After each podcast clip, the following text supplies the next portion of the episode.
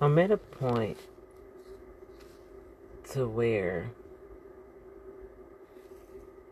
I gotta reach out for help. I have to not hold back, not be ashamed, not be afraid, not be discouraged, not be a quitter.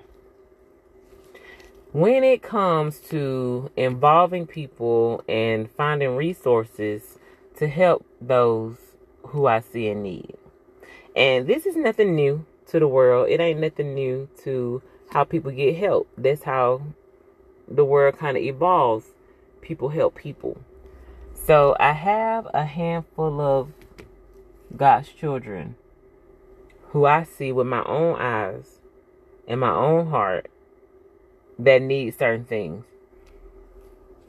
And my little income ain't gonna do it because the need is bigger than me. So having others help is basically what we need and it, it's just point blank period. So for those who are open to help others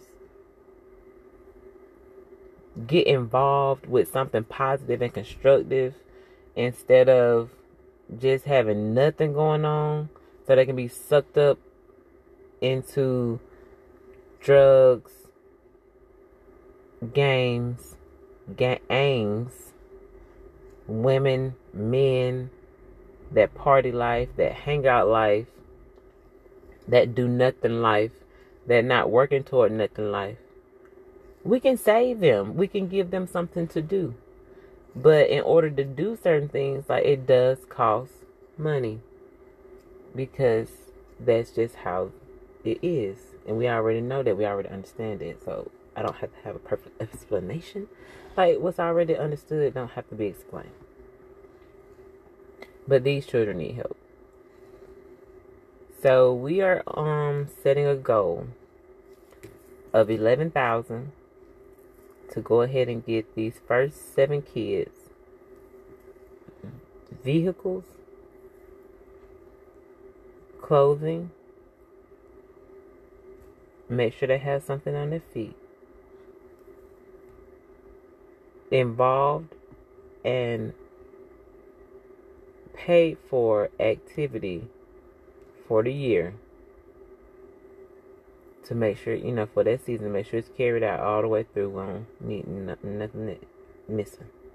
If they need uniforms, if they need travel expenses, if they need whatever,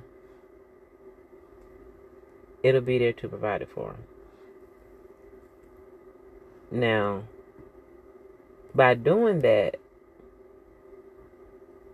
we plant seeds. And when we plant seeds, what happens? Something grows.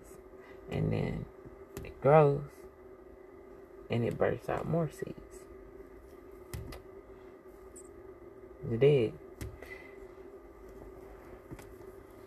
There'll be progress reported so that everybody can be kept up with. It's just a beautiful thing to look back and see you know what I'm saying? Where something started from and then what it turned into. And then it don't be done, you know? And there's more to come. And we may see it and we may not. We, we ain't gonna see all of it. You know, it depends on who outlive who. But to just know that you giving into what God got going on it's just an all good feeling anyway. So yeah, we're gonna help these, and thank you for helping. They may not never see your face, never know your name, but just know that you're making an impact because you are saving some people. And it's not even that you are saving them because oh they don't have a roof over their head and stuff like that.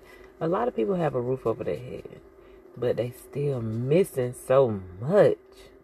And it can be the simple things in life. that help just boost you.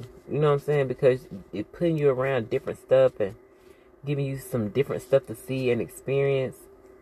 Especially when you're not able to really be doing no productive stuff. not saying it's nobody's fault. Because we're not here to finger point. What finger point. But don't do that. I'm a single mom of two. So I know the struggle. Mine missing something too. You know what I'm saying? Because I can't provide everything. I know I can't. But, you know, I give the best of what I can. So, what they are missing, it can be possibly easy picked up by being involved in other activities and being around other people, other, you know, adults, being able to feed into them and catch them where they may be weak. Things that I will see that can't say none, won't see, will never know, you know. But to know that we helping impact in a good way. Enough said. To call it, you know what I'm saying, a good deed. Once again, I thank you from the bottom of my heart because you're still listening, first of all, and forgiving. Because gas, $4. and they time I'm going, well, oh Lord. But the church need to be active. They need to be doing something. So when duty calls, somebody got to go. You Tracking with me. I love you guys. Thank you again.